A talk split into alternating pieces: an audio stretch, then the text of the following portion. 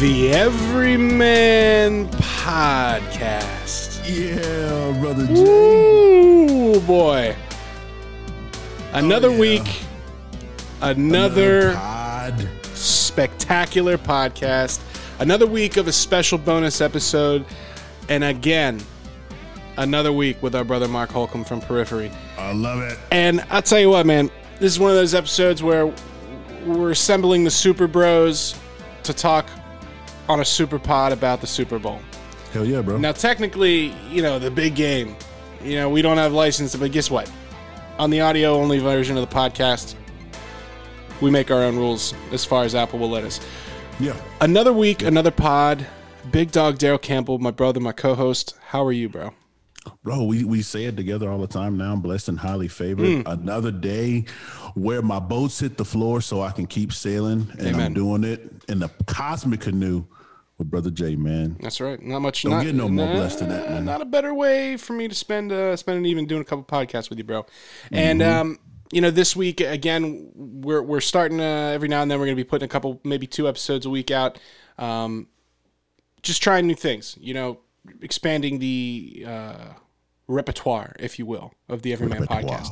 And again, we're here solely to talk about football today. We get into a couple little weird things here, but we're talking Super Bowl matchup. Tampa Bay Buccaneers, Kansas City Chiefs, you name it, it's going to be a hot one. And we're not even going to waste your time. We're not going to tease you. You know, we're not going to bury the lead.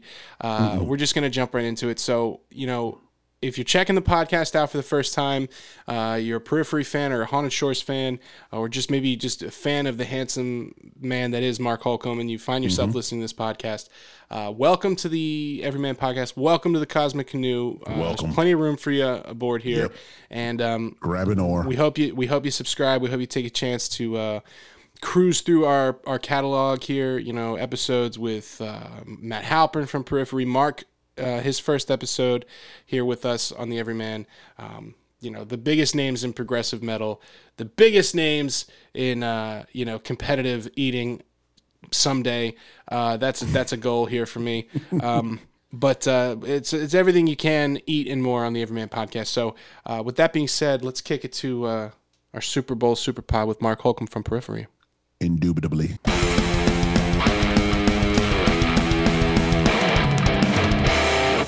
We're here for another special edition of the Everyman Podcast. It is a super pod with my super bros. Ladies and gentlemen, returning to the Everyman Podcast for an unprecedented third time, second time in 3 weeks. Ladies and gentlemen, Mark Holcomb from Periphery. Greetings, everybody. How Thanks are you, for having me back. Third time. Can't believe it. Unprecedented. It. And you know what, man? We're happy to have you. And we were just kind of chit-chatting before we got going here, and I mentioned that this is the first Super Bowl that Daryl, since I've known Daryl, that he's not actually at. And we were kind of talking about, you know, the experience of the Super Bowl. And you said, you know, are you jaded by it? So, Daryl, how do you feel not being at the Super Bowl this year? And as a guy who, you know, who played in the league and now you're involved in the league still, what does the Super Bowl mean for you? Well, for me, I mean, it's the culmination of everybody's efforts into. I mean, like I always wished I could have played in the Super Bowl, right? So, but that didn't happen. But now I get to go like every year just to experience it. I work the Super Bowl, but as a fan, except for this year, but COVID and keeping numbers down. That's the reason why I'm not there, which totally sucks. So another reason why I want to throw COVID out of the window. But at the end of the day, it's just one of those things where.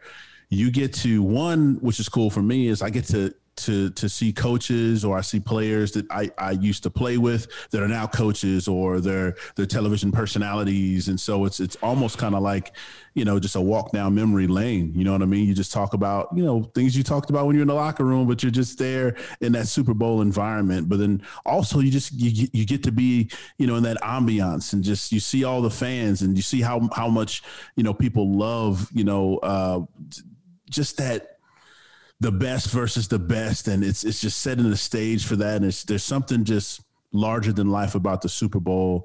And I'm all about the little things. You know what I mean? I'm all about, you know, players bringing their kids out there on the field and just taking pictures and selfies and just being in that, you know, that the bliss of that and just taking in every moment because they don't want to forget it. You know, whether win, lose or draw, like to me, it's just awesome. So like, you know, most people at NFL Films that have gone for decades straight, they're just kind of like, fuck this, it's another Super Bowl. We hurry up, go home and get back and whatever. But me, like since the very first one 10 years ago to now, I'm just bummed that I can't be there, but like I still kind of relish, you know, all the other years, and I still get excited and jacked up about it because I know, you know, what that environment's going to be like and how special it is, and you gotta cherish that. Do you have a standout year because you said you've been to everyone over the past decade? Mm-hmm. Is there one sort of like, oh, that was special, or this moment? The couple years ago when Tom won his sixth, you know what I mean? And the reason that one was really special was because every year I go to, you know, I work with Disney, and we get the, hey, you know, I'm going to Disney World shot with whomever the MVP is or whoever it is that Disney wants to be a part of that spot. And this particular year, like, everything that could have gone wrong at the end of that game went wrong. Like safe workers tossed to the side, news outlets charging the field because they wanted to get around Tom. And then like I had to like kind of wake up the echoes and like charge through 200 people just to make sure that I had three cameramen. One was on my back. Another one was like underneath my arm. So we get this shot, you know, of him saying, hey, I want to go to Disney World. I mean, people got trampled. Like there was a guy who had his hand held and he just got like walked on. There was another moment. And, you know, I'm going to say it because it was pretty kind of awesome, but also I kind of felt bad about it. It's like this one of the, I don't know, news anchors or whatever, like she was just like in between my arm. And so like my hand was like across her chest and I didn't want it to be there, but there's like 200 people just like, I'm like, I'm sorry, you gotta go. And I'm just like, and she just kind of gets just clothesline backwards into just this like just mob of people. And she just disappeared. I don't know what happened to her. I don't know where she went.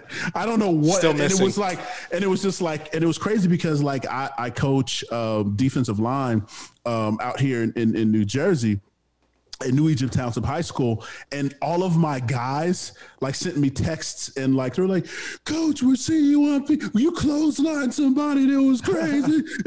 I'm just like, "I'm sorry, I didn't mean to do it." And it's like, but it was like, it was just pure pandemonium, and it sticks out because I had a Samurai Champloo anime shirt. I loved it, and when I got onto the field, it was intact. When I left, my armpit was ripped out. The ring around the actual shirt was torn to the back, and you could see the wife beater underneath. There was like a hole in the middle of my chest, and but all for the love of production and to get the shot. You got to do what you got to do. You got to get the shot. Yeah, because literally it was like Disney like changed their mind like three different times. They didn't know if they wanted a single a time or if they wanted welcome, if they wanted somebody else. Then they wanted them both together. So when we got Welker by himself, we thought, well, we're done. And so then the mob goes toward Tom. We're on the outside of it. And they're like, no, we want Welker and we want Tom together. And I'm just like, how am I going to get? And then like, I remember one of the guys in the truck was like, I don't know how you're going to fucking do it, but you got to get Tom over here for this shot. And I literally ran like 30 yards and plowed into like a billion people to get to the middle, which is that picture you showed. I'm like, literally, I'm going on the inside of the store. And I remember because there was a guy with like some purple suit that was like interviewing him, and I'm humping Tom's like fucking ass toward our crew. So everywhere he was going, the circle moved. That was just my thought process. So I'm on the other side, basically just fucking humping Tom Brady, and he's like, "What the fuck are you doing?" I'm like, "Dude, you gotta get this fucking shot. I gotta get you over there." So like, and it eventually, once he got to our team, it just parted, and I was able to go on the other side, and then we got what we needed. It's crazy. It's like I'm a mythical bear at NFL Films when I tell this story. It's crazy. Dude, because that's what actually happened. And they got footage of it too. It's crazy. There are a few things I would like in life less than to be trampled by you. Dude. Yeah, for real. Absolutely right. Right. It's nuts. And you'll see, man, once you guys are back on the road and you guys, we all link up, when Daryl wants to give you a ride, you're going. There's no there's no stopping that train. Yeah, it's just all fun, man. All love too. Love it. Yeah, Mark, when he describes it, it sounds like football nam. Football nam, yeah. Yeah. Everybody from the business all in one spot, people you don't get to see, but maybe once or twice a year, and, everybody kind of celebrating the best of what it is. Except the shine definitely wore off on NAMM for me, and pretty much 90% of music industry people that I know who have been doing it every year. It wore off a long time ago.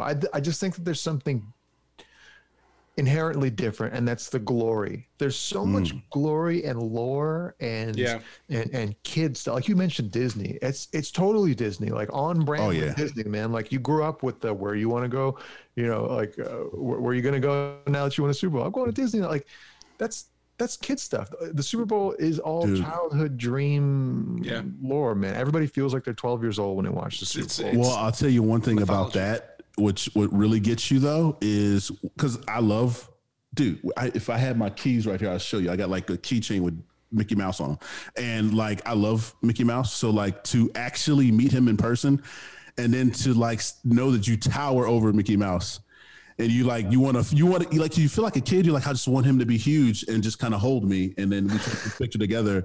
And there was a couple times I was like I'll get on my knees just so this like looks better, but it doesn't. Don't ever get on your knees next to Mickey Mouse. It's not good. Yeah, it's not. It could be misinterpreted in these uncircumcised times. In many, many ways. So, the Super Bowl brings us together. It is, even as a fan who's never, been a part of it at that level, there's like a special mythology to like the Weeknd and what are you gonna cook? What are you gonna eat? What are you gonna get? Big TV, like all that stuff. And in past years, obviously, your family and friends get together. And this year, it's largely not going to be like that for a lot of people. But it's super nonetheless. So let's just jump into it. And a quick recap, not to toot my own horn here, but I was the lone Tampa supporter last time we met, and I don't think the whole Tampa Green Bay thing turned out the way everybody thought. Kind of a controversial couple decisions there by the coach, but that is in the past now. So we find ourselves with the Chiefs from Kansas City and the Buccaneers of Tampa Bay, Super Bowl 55. Mm-hmm. There's a lot of storylines going into it, a lot of exciting stuff outside of it. The first thing that kind of caught my attention, it's the oldest two coaches head-to-head, and Bruce Arians is 68, and Andy Reid's only 62. If I had to bet on who was older, I would have thought it was Andy Reid for sure. But my man Bruce Arians, he's holding it down with his cool hat and his glasses. You can barely tell. It's that Kangol, man. Yeah. Got the Kangol hat. Kangol does it, man. Yeah. You can't be old with that. It takes 10 years off. It takes 30 years off. Yeah. Hell yeah, dude. Yeah, you can pass for 38.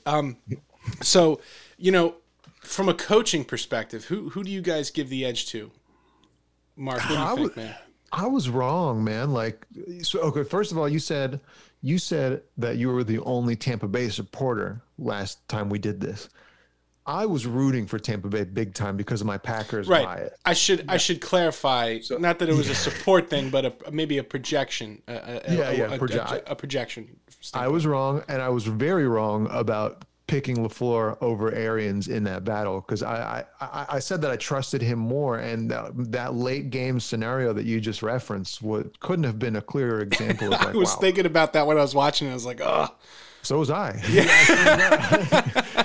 I was like, man. And, it's one of those things where the guy, LaFleur, looks like a genius if it works out, and it didn't work out, and now he's the scapegoat, and everybody wants to question him. But we've all seen it work out a million times, where it works, and the guy's like, well, I trust my defense, and I trust that they get a stop, we get the ball back, and we can score a touchdown and win in that late game scenario against Tampa Bay.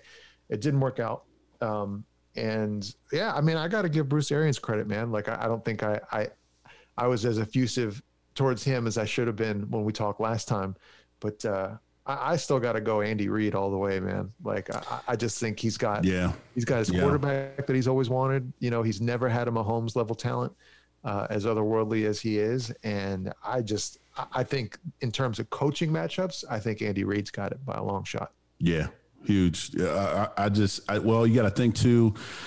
This is Arians trying to get his first Super Bowl ring as a head coach. So, I mean, like, he's not really familiar with that environment. Andy Reid's been there, you know, multiple times. He's got a ring as a head coach. He's trying to do something that hasn't been done in 17 years to repeat like that back with the same team. So it's just like, I got to go with Andy. He's a players coach too. I love players coaches, so I got to give it up to him. Yes, players love him, don't they? Yeah. Which is funny. You would think, like, what is this large, jolly fellow? How could he possibly relate to, you know, the modern day 21-year-old professional athlete? And they love playing for him. It's amazing. And I think it's partially like he's just got this certain charisma to him, and he's always had that. And you know, growing up in the Philadelphia area, I'm a Steelers fan because my family's from Pittsburgh, and you're kind of born into that. But I always used to, like, I never understood why he got the level of shit he got when he was in Philadelphia. Because, like, he just basically won consistently and did the most with the least for a long time. And all he got was, like, he basically got run out of the city, you know? And yeah. I remember saying to my friends, like, dude, he's going to go anywhere and be treated like a king and then win. And he did. He found, like, a nice Midwestern city that supported the team, had a historic franchise, and he's got a job for life there. It's unfortunate. It's like, it's the same principle behind, okay, think about how many great quarterbacks and great NFL players haven't won a Super Bowl because of Tom Brady and Bill Belichick, you know? Right. Or Matt Ryan. Or how many great players, NBA players in the 90s didn't win a title because of Michael Jordan and the Bulls, you know, the list goes on and on. Man. Yeah. And it's unfair to Andy Reid that, yeah, like you were saying, he was the scapegoat for all those years and he got ran out of town in Philadelphia. You know, it's hard to attribute any of that to him because he always had great teams. I mean, even when they weren't great, he was never, you know, the coach of an embarrassingly bad football team. Mm-hmm. They were just kind of guilty of existing at the same time as this, you know, unfuckwithable dynasty that the Patriots were for 2 decades. Mm-hmm. Yeah. Yeah. And another thing too is just kind of how active Andy Reid is in the community too. So you think a guy who's not only trusted by the players, but is kind of beloved by the community. And, you know, you got your fair weather fans, you know, you got the ones that are like up when you're up and down when you're down. But at the core of it all, between both Andy Reid and, you know, Bruce Arians, they actively give back to the community, which is awesome no matter where they are. Yeah, universally liked. And like, I don't like it. I'm the kind of sports fan where if a team wins a title, I'm actively rooting against them repeating, just because I like to see parity. I like to see a little bit more equality, success sort of spread evenly around the league. If there had to be a team and a coach who was going to go back to back, or hell, maybe even win 3 or 4, who knows? This is a really good team that doesn't look like they're going to get worse anytime soon. Andy Reid is that guy. Like he's just a likable guy. Yeah. Like you said, Justin, he's got that sort of like jolly, you know, root for kind of guy. Look, you want to root for that guy, dude. Like, think about this. Like, the one thing I loved about this season, like the whole COVID thing, the best thing about COVID and football is Andy Reid coming, like, beginning the season with like a goalie face mask basically over his face, all fogged up. Dude, we got this like bite where like Travis Kelce was just like, look at this guy. He's so intense and he's breathing and he's fogging up the mask that he had. It's so awesome. I remember like week 3, they're like, Andy Reid has a new anti-fogging face shield. And I'm like, what a fucking headline, you know? Like, you know, this is a sport of gladiators and savages. And we're talking about this is his foggy face goggles. Dude, it's just anytime somebody goes in their face mask to clear it so they can fucking look at the call sheet. That's it's amazing. Amazing. Yeah, I put that game on and I was like, how is he even watching this game right now? I'm watching more of this game than he is, and I'm switching away to watch, you know, to watch other sports from time to time. And yeah. And you know, it's got to be like, it's prime time. Everyone's watching. There's like 15 million people watching. You know, you look like a dick. You know, like it's just, and you got to like focus, power through it. You can't be like, you know, like there is no. It's. Yeah, he's the man. And also I think about Andy Reid is like, he kind of represents to me that throwback NFL coach, because now you got all these young, like jacked handsome dudes with fancy haircuts, you know, that are like, get their pencil and they're doing math. You could just say Sean McVay. Yeah, exactly. Like Sean McVay, any of these guys, you know, and it's like this new type of thing. But that's what like people like about Rex Ryan. I think, you know, he's one of those guys too. But it's just like a throwback. He just reminds me of, you know, makes me think of old. You know, this first Super Bowl I can remember. We're talking about Super Bowl memories. Was, you know, Green Bay winning, you know, with Favre and like, you know, Andy Reid being there, quarterback coach, and all that family tree there. But you know, head coach is nothing without his quarterback, of course. Mm. And I've come full circle with Tom Brady in that as a Steelers fan, he is responsible for many heartaches. I was once caught in the Denver airport, actually coming home from NAMM during an ice storm for 7 hours in the middle of the night. And my gate was next to a gate flying back to Boston, and it was the AFC Championship game, Steelers and Patriots. And I got to watch the Steelers just get totally routed with a bar full of laid-over Boston sports fans. That is a circle of hell. Ugh. I wish upon no one. Ugh. Oh man. Ugh. With their New England accents, just like they sound like the. Oh god, and everybody with their Bronx jerseys, and it was just. And then on top of that, the trash cans start overflowing, and the bathrooms were fucked up, and it was just like the worst.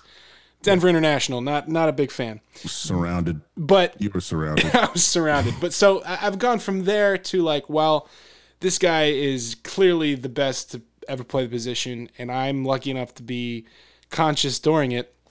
You know, this is his 10th Super Bowl appearance. This would be his 7th ring if he wins it.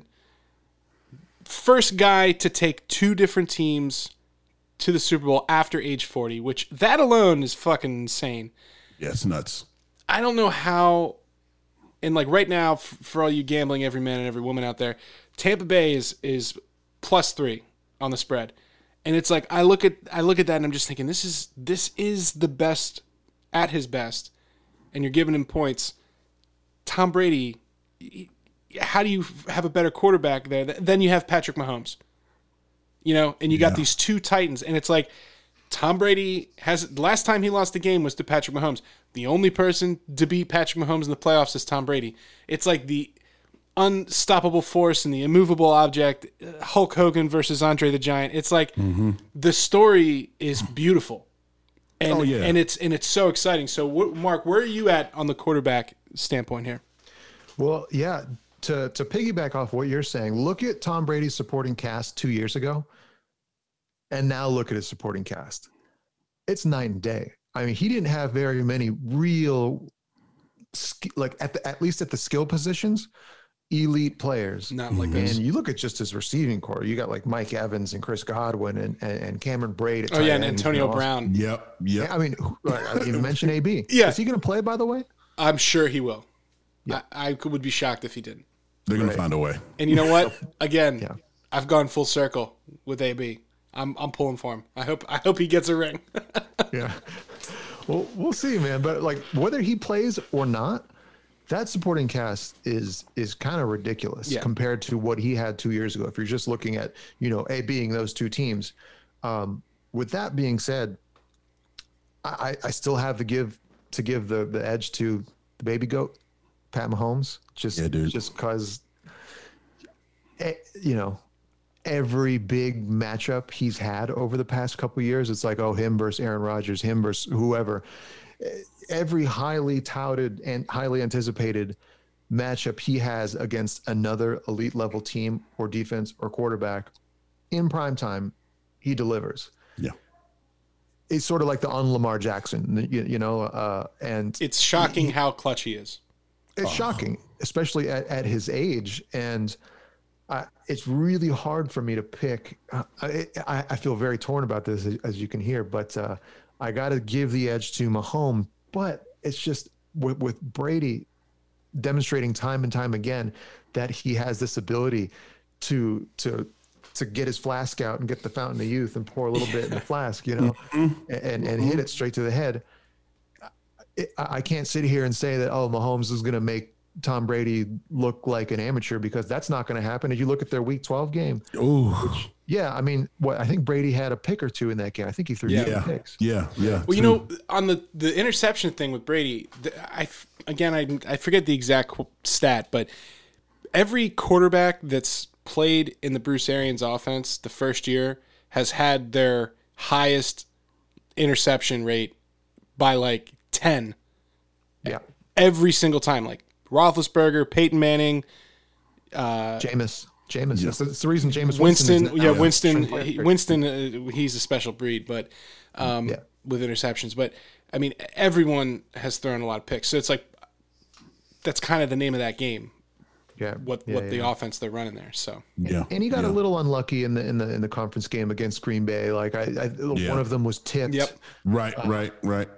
And it's hard to really knock Brady for that, but he's still throwing deep. He's still taking chances, and he seems to really trust some guys on that offense. You know, you think a team with Brady and Gronk on it, he's going to be looking at Gronk every other down. Yep. But like the amount of faith he has in some of his guys, in Cameron Brate in particular. Well, Cameron Brate is like really turned on for him late, and he kind of fits that mold of like unknown player that he develops, like the Tom Brady's going to develop a connection with from a non BCS school. Like he always finds these guys that are just, well, I guess it's not him finding it, but you know what I mean? Like he develops a rapport with these. And I think part of it maybe is like, he was like an overlooked guy. And I think he looks for talent that has that gene, which is why he's able to kind of bring the most out of some of these players.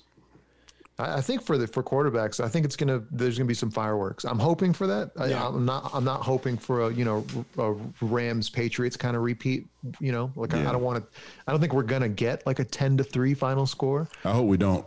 I hope we don't either. Have one of those. No, but as someone who follows football and sort of likes to think of myself as like a thinker as well when it comes to the games, like I think it's gonna be a shootout. I'm looking at what teams are playing right now and the pieces in place and the weapons each team has at their disposal. I don't see this being a defensive game.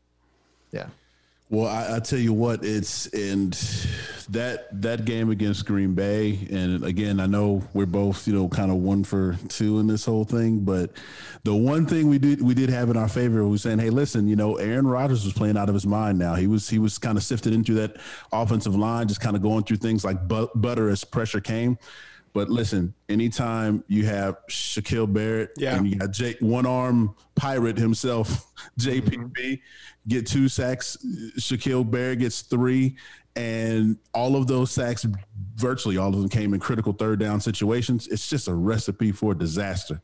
It just is. Like no matter if your quarterback's throwing interceptions or not, like it's just a recipe for disaster, and that's pretty much what happened. So, like for me. And I think we talked about this, the other day, Brother Jay, like, there's going to be some young boys at tackle for Kansas City. And let me tell you this. Early in that Week 12 game, they didn't have an answer for Tyreek Hill or Travis Kelce. Early in the game, they didn't have an answer for him. That's why they ran it up. But if you look at that final score, 27-24, Mr. Brady was Mr. Brady as that game went on. So like, that's the thing is like, I think you can kind of chalk Tyreek Hill up for 160 yards right now. They know they're not going to be able to stop that. And the thing is if they can get him on the ground enough times where they can get the ball back, like you're saying, it's you're dealing with the GOAT. And it's like, do you really want to give this guy a chance to win it with any amount of time on the clock? Like the amount of the times I've seen him win a game with 42 seconds left, or like you're thinking, oh, they scored a touchdown, they're up 3. 22 seconds isn't enough, And it's like it is every time. It's just, he's blessed and highly favored, as we say here on the Everyman Podcast. My instant highlight film was ruined because of Tom fucking Brady. It was absolutely ruined. 75 minutes. I'm sitting up here like, dude, they are fucking Atlanta's destroying them. It's over. And I dropped it. Just so let me preface this. I have been on the Instant Highlight Project probably every year I've been at NFL Films, and there was a point where I went and I dropped the Instant Highlight 5 years straight. Like it never like. 3 or 4 weeks of my life I can't get back. And this particular time I was like, this is the one. This is the one time I'm going to get it. And that motherfucker came all the way back and beat them. And I was in that particular game. I remember I left the game and I went to my hotel and I fucking almost cried that night, man. I was just like, I cannot believe this. This happened again. It was so bad, man. So bad.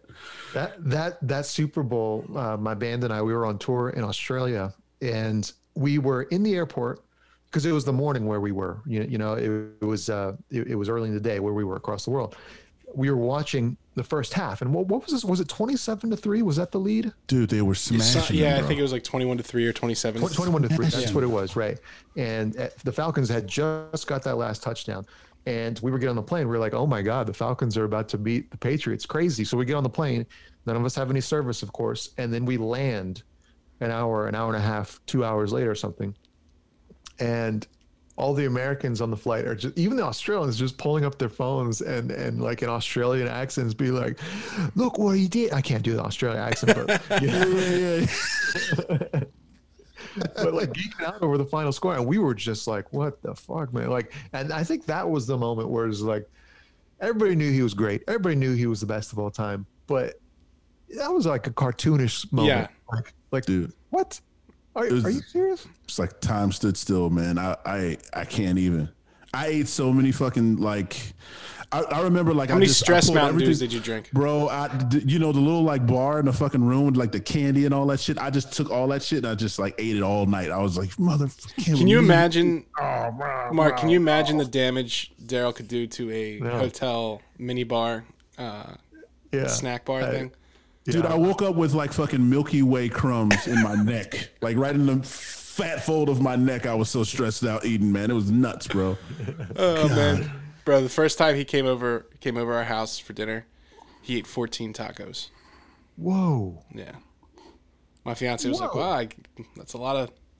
Yeah. Yeah, I wasn't shy. No, it was awesome. Yeah, it was a good time. World class. I just. Tom Brady, it's hard to like consciously not pick against him, knowing it's like, right.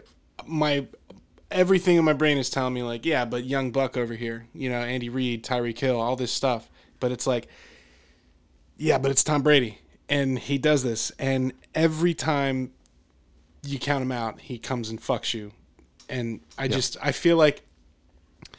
There's not a bone in his body that is willing to like concede, like his status is number one, or like that is a guy who wants to win, and he has no reason to play the game, no financial incentive, there's no nothing. He could have walked away from the game 3 years ago and still probably been the best ever, 5 years ago even. Oh yeah, he's there to win. And like that motivation and that drive that he has and all the other components. And we haven't even touched on the fact that like somehow Tampa's playing the Super Bowl in Tampa Bay. Oh yeah. In their home stadium. And like you cannot discount the knowledge of the turf. Like that's a big thing. And right now they're calling it's like 50% chance of rain. So like if it starts raining, that's their turf. They know that climate. They have a feel for it, There's all those little things. Just the idea of like being in your own locker room, sleeping in like probably your own. Well, they're probably in the hotels, but like all the things they always talk about, and a lot of that's different now with COVID. But the distractions they talk about with the Super Bowl. We had Super Bowl champion Ryan Harris on the show, and. There's just people coming at you from everything. Now it's just like only the game. There's no other shit to do. There's no 30 family members you've never heard from before asking for tickets. I think that is only gonna enhance the Tom Brady X factor in my mind. Yeah, I didn't even think about the rain forecast thing. I do gotta say if this game has rain in it and the passing game becomes less of an option because of poor weather, I kind of do trust the Tampa Bay running game over the Kansas City running game. Leonard Fournette's been playing pretty good.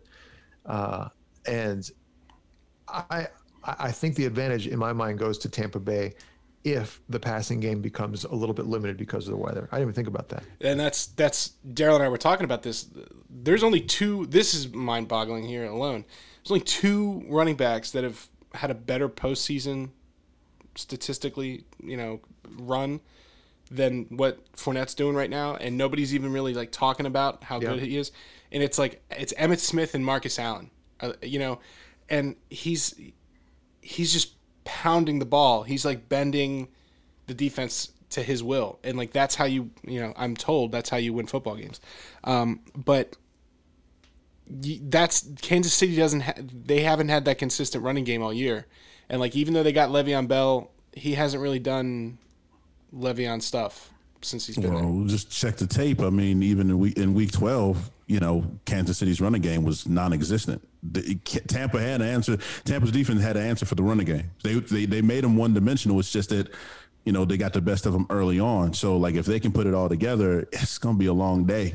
It's going to be a long day. Yeah. Now, you know, Kansas City still has weapons. They still have Kelce. They still have Tyreek Hill. They still have, you know, the Honey Badger and Matthew and all that on the other side of the ball, too. And their defensive line is pretty stout as well. But, I mean, at the end of the day, like, if it's I feel like it's the same way for both of these two. If you can get to Brady consistently, you got more than a shot. But I don't know if a team has really gotten to Patrick Mahomes consistently all year. Mm. But if you do, I don't know.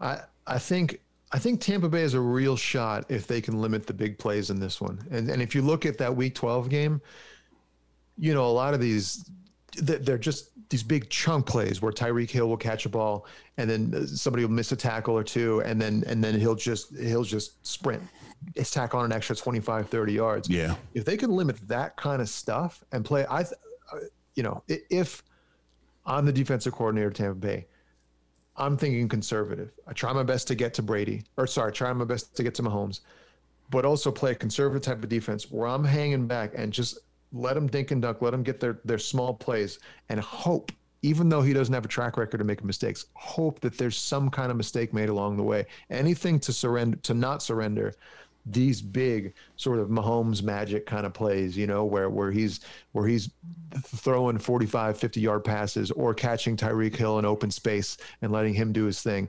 It's about not missing these tackles. That's what I'm saying. Sort of hang back and stay on the heels of your feet and not let these guys bend, don't break. I agree wholeheartedly, Mark. You cannot, like they did in the beginning of that game, play fucking Tyreek Hill press man. No. You fuck yourself every time. Excuse my language, guys. Every man faithful, but you fuck yourself every time. You cannot play that. He's not human. He's all like V12, no breaks. Like his Instagram is cheetah. I love it. It's like, dude, like it's ridiculous. It's like, and it didn't take him long to realize that after like really like 300 yards and that like quarter, it's like it didn't take him long to realize that. But at that point, it was like, it's kind of like almost too late. You know what I mean? So, you know, hang back in the zone. You got great linebackers. You probably got the best inside linebacker core in the league.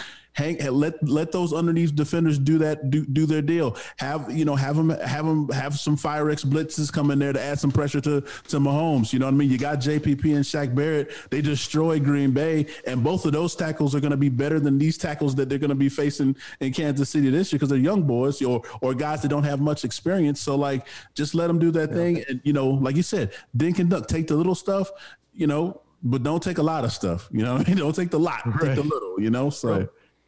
And you look down on the receiver line too. It's like, okay, let's say, you know, with Tyreek Hill, you can't stop him. You can try to contain him. Mecole Hardman, another guy who's like top 5 fastest dudes in the league. Or even like Sammy Watkins is still. Sammy Watkins, like super clutch. So many weapons who, if you allow them that big play possibility, will kill you. Yeah. They will break your back. Yeah. And I mean, I couldn't agree more. It's like letting those guys do their thing in open space is a recipe for an early deficit. And, you know, teams have shown that. Like you can't really come back against this Kansas City team. They don't really let you do that. And that Cleveland Browns game, it's the reason I was so excited to watch that first divisional round game. It's like Cleveland seemed to have figured something out. Oh, yeah. but you can attribute a lot of their late game success, you know, short of them falling short at the end, to Chad Henne coming in. But again, Henne beat him in the end. But they seem to have figured something out, and they managed to stop some of those big plays. But again, it was kind of too late because they got themselves down in the first place. Yeah. Well, I think if we didn't get your input on this, Mark, as a seasoned professional and a veteran in the entertainment industry, it would be a big tragedy. So the halftime show this year is The Weeknd. Now, we've talked about this with some of our other guests. Who's left in the world of music that could possibly slide in there? Because honestly, The Weeknd, I have no beef. I got no issue with The Weeknd. No, he's great. Yeah, talented fella. I like his kind of eccentric. He's doing a character thing. I can get into that. Even Lady Gaga a few years ago, thought she did a great job. Yeah, dude, talented individual. Like that. But they're like running out of like premier nostalgia acts, and it's like short of Metallica, who I don't understand how you can play Enter Sandman in every fucking game in every stadium worldwide and then not invite Metallica to play Super Bowl. Yeah. Who could you think of that might be this is our halftime show moment here, by the way. They're the big one. Metallica's the big one. Like they should have played this thing years ago. And they're one of these bands. Like I think the key to Super Bowl halftime music, and maybe you guys have differing opinions on this, is like, okay, Lady Gaga, cool. Like, not my cup of tea. I think she has some really good songs. Like, my wife loves her. Like, I hear some of her songs. Dude, Paparazzi, I'll be honest. Yeah. I love that song. Yeah. It's catchy as shit. Yeah. But I'm only one person. And I think the key to it is to have as less of a polarizing artist as possible. Yes. Which is why when the Maroon 5 thing happened. Yeah, when the Maroon 5 thing happens, like you could see that coming a mile away. You can see the football fans a mile away being like, come on, dude, I'm boycotting this game. I'm done being a football fan. This guy's like, way too sexy. I can't watch this. Yeah, it's way too many stupid tattoos. I'm done. He's still in my eyes. But I think that's the key to it, man. And when who played it last? So Shakira and J-Lo played it. And I thought that was cool because it's like you can't hate, like, you know, both of them are magnetic, charismatic women, and they've dominated the charts for decades. And you couldn't even hate on that. I've just never thought, like, anytime I think of Jennifer Lopez, her as a singer is like the fifth thing I think about. As far like I identify her more as an actress. You know what I mean? Yeah. And that was the only thing where I was kind of like, really? Because I can't name a single hit. Like, I think Ricky Martin, like, if you're like, she's not as big of a star as like a Latin music star as Ricky Martin. She's not as big as Latin. Like, Shakira has legitimately been like a platinum selling artist, and she was like 16 in Argentina. Like, she's like a singer, you know? But J-Lo is more of like a dancer. Yeah. Bless her heart. Yeah. Bless her heart. But yeah, I mean, to answer your, I don't know, man. Like you said, nostalgia act. I think that's what it's all about too. It's like every artist that's played has that element of nostalgia, except for Maroon 5. That was one where it's like, how did they get to this decision? You know, like it's just, I think it was, they had to have been the third pick, I think, because I think that was the rumor was that was the year they were trying to get Jay-Z, and he was like, nah, I'm not doing it. And then it was like, well, what if we get, and they're like, nope. And then they're like, all right, Maroon 5, you know, let's. And then they got to Kid Rock and he was like, no. Yeah, Kid Rock even passed, yeah. Oh, man. And then Smash Mouth was like, no, sorry, we got a thing that day. Dude, right. You know, it's funny, speaking of Kid Rock, when I was, as you can see here, I'm a big wrestling fan. And a couple years ago, my fiance and I went to WrestleMania in New Orleans. And New Orleans is a great, great time. And they have the Hall of Fame where they induct like a celebrity wing, you know, celebrity of the wing every year. And that year it was Kid Rock, and he was inducted into the WWE Hall of Fame the year we were at WrestleMania. And I thought for sure, like I was like, oh my God, Kid Rock is going to play at WrestleMania and I'm going to be there for it. This is going to be this is going to be like the pinnacle of entertainment, you know? And sadly he was double booked and he was only there the day before and he didn't actually make an appearance. Then when they bring them all out, I was like, oh, here he comes. I'm like, my name is, and it just never happened, man. Never happened. Did not materialize. Yeah, someday I'll get there. Yeah, I can't. I mean, short of Metallica, I can't think of anybody else who could fit that. U2. I don't know. They like, did. Well, they did it back in 2001, the first Brady Super Bowl. That's right. Okay. You know, well, that was the big 9/11. So yeah, it's true. They got to bring them back. They're basically different people now. Skin cells regenerate. They're different people. Yeah. I love that. I've seen. I think I've seen that on a couple of different girls' Instagrams about breakups. You know, your fingernails are different. Yeah, it's We'll see what happens there. So we've gone through the coaches. We've gone through the running backs. We've gone through the halftime entertainment, the intangibles. I think as far as intangibles go here, and everybody can feel free to throw their own out. I think the fact that Tom Brady's wife practices crystal magic. I think that is another X factor. What is crystal magic? What is? Dude, and I said this before, and I got some flack for it. People thought I was full of shit, but I read an interview with her in People magazine online, and she practices this form of spiritual. I don't want to mischaracterize it, but it's like a spiritual practice involving crystals and meditation and prayer and chanting and also fucking fortune telling. Yeah, it's got a little bit of everything in it. But like, there's also an interview with Tom Brady where he's talking to Sports Illustrated about the year they lost to the Giants. His wife at the beginning of the season was like, you're gonna have a great season statistically, but like, it's not your year. Sorry, honey. Like, you're going to lose the Super Bowl. Like, she told him he was going to lose the Super Bowl in, like, the first week of training camp. And he said then he thought she was full of shit. And then she did it again the next year when they won. She was like, this is your year, but you're not going to have as good a year. And they won. And he was like, that's when I start putting it together. And he's made a couple comments about how, like, her spirituality has kind of influenced some of his, like, strategy and decision-making. So, like, I like to consider all things when I'm making a wild speculation of my own. You know what I mean? What did she say about this Super Bowl? Well, that's what I'm trying to find out. And I've been looking for... You got to find out. I found myself like looking like Giselle, like, what is she talking about? You know, like right to the Super Bowl. And she's not saying anything. So I think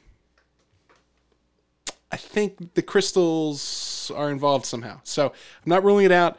Don't really know, you know. But it's definitely, dude. If you look it up, every man, every woman, look it up. Tom Brady, crystal, wife, projections. Okay. WWGS. What would Giselle say? Exactly. What is her crystals? What do her crystals say? And I don't think. And the reason I say this is Patrick Mahomes. He's not married yet.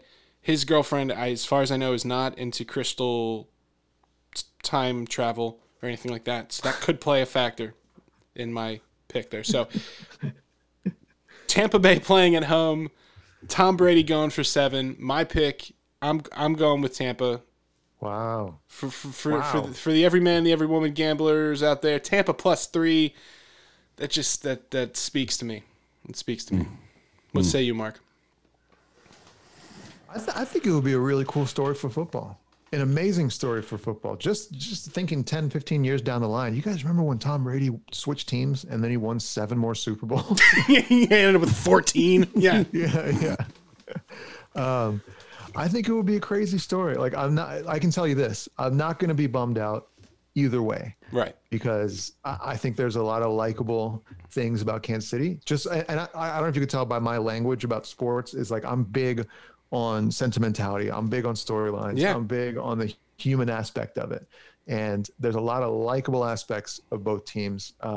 And to be honest, like, you know, if Tampa Bay won this thing and Brady sort of wins the Belichick versus Brady debate, like, you know, who was behind the whole thing, you know, who gets all the credit for all of those years. I wouldn't be too bummed out. With that being said, I still am going to go Kansas City with this one.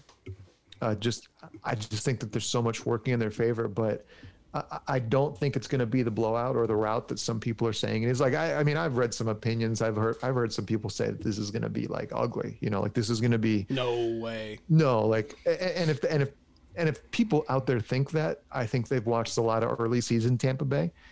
Yes. They haven't really seen how they've come together. Like when the Bears beat Tampa Bay and Tom Brady forgot how many downs there were, you know. Right. Yeah. Was 4th down? Yeah.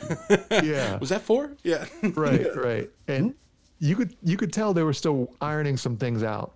But if you watch any of their games past pretty much that point in the season, you can see that they've become a completely different team, way more disciplined, sure, not mistake-free, but they play a tight enough of a game, with that Green Bay game being the perfect case. Is like, this team can beat you any number of ways. And if it's not Brady, it's like their defense is going to step up and make the plays when they need to. And yeah, I got to say Kansas City, maybe by a score, you know, anywhere from 3 to 7 points. Well, I got to agree with you. I'm going to go with Patrick Mahomes and Andy Reid, just because they have something to, you know, play for. You know what I mean? I want to see Andy Reid go back-to-back and do something that hasn't been done in 17 years. I want to see that. That's a good storyline as well.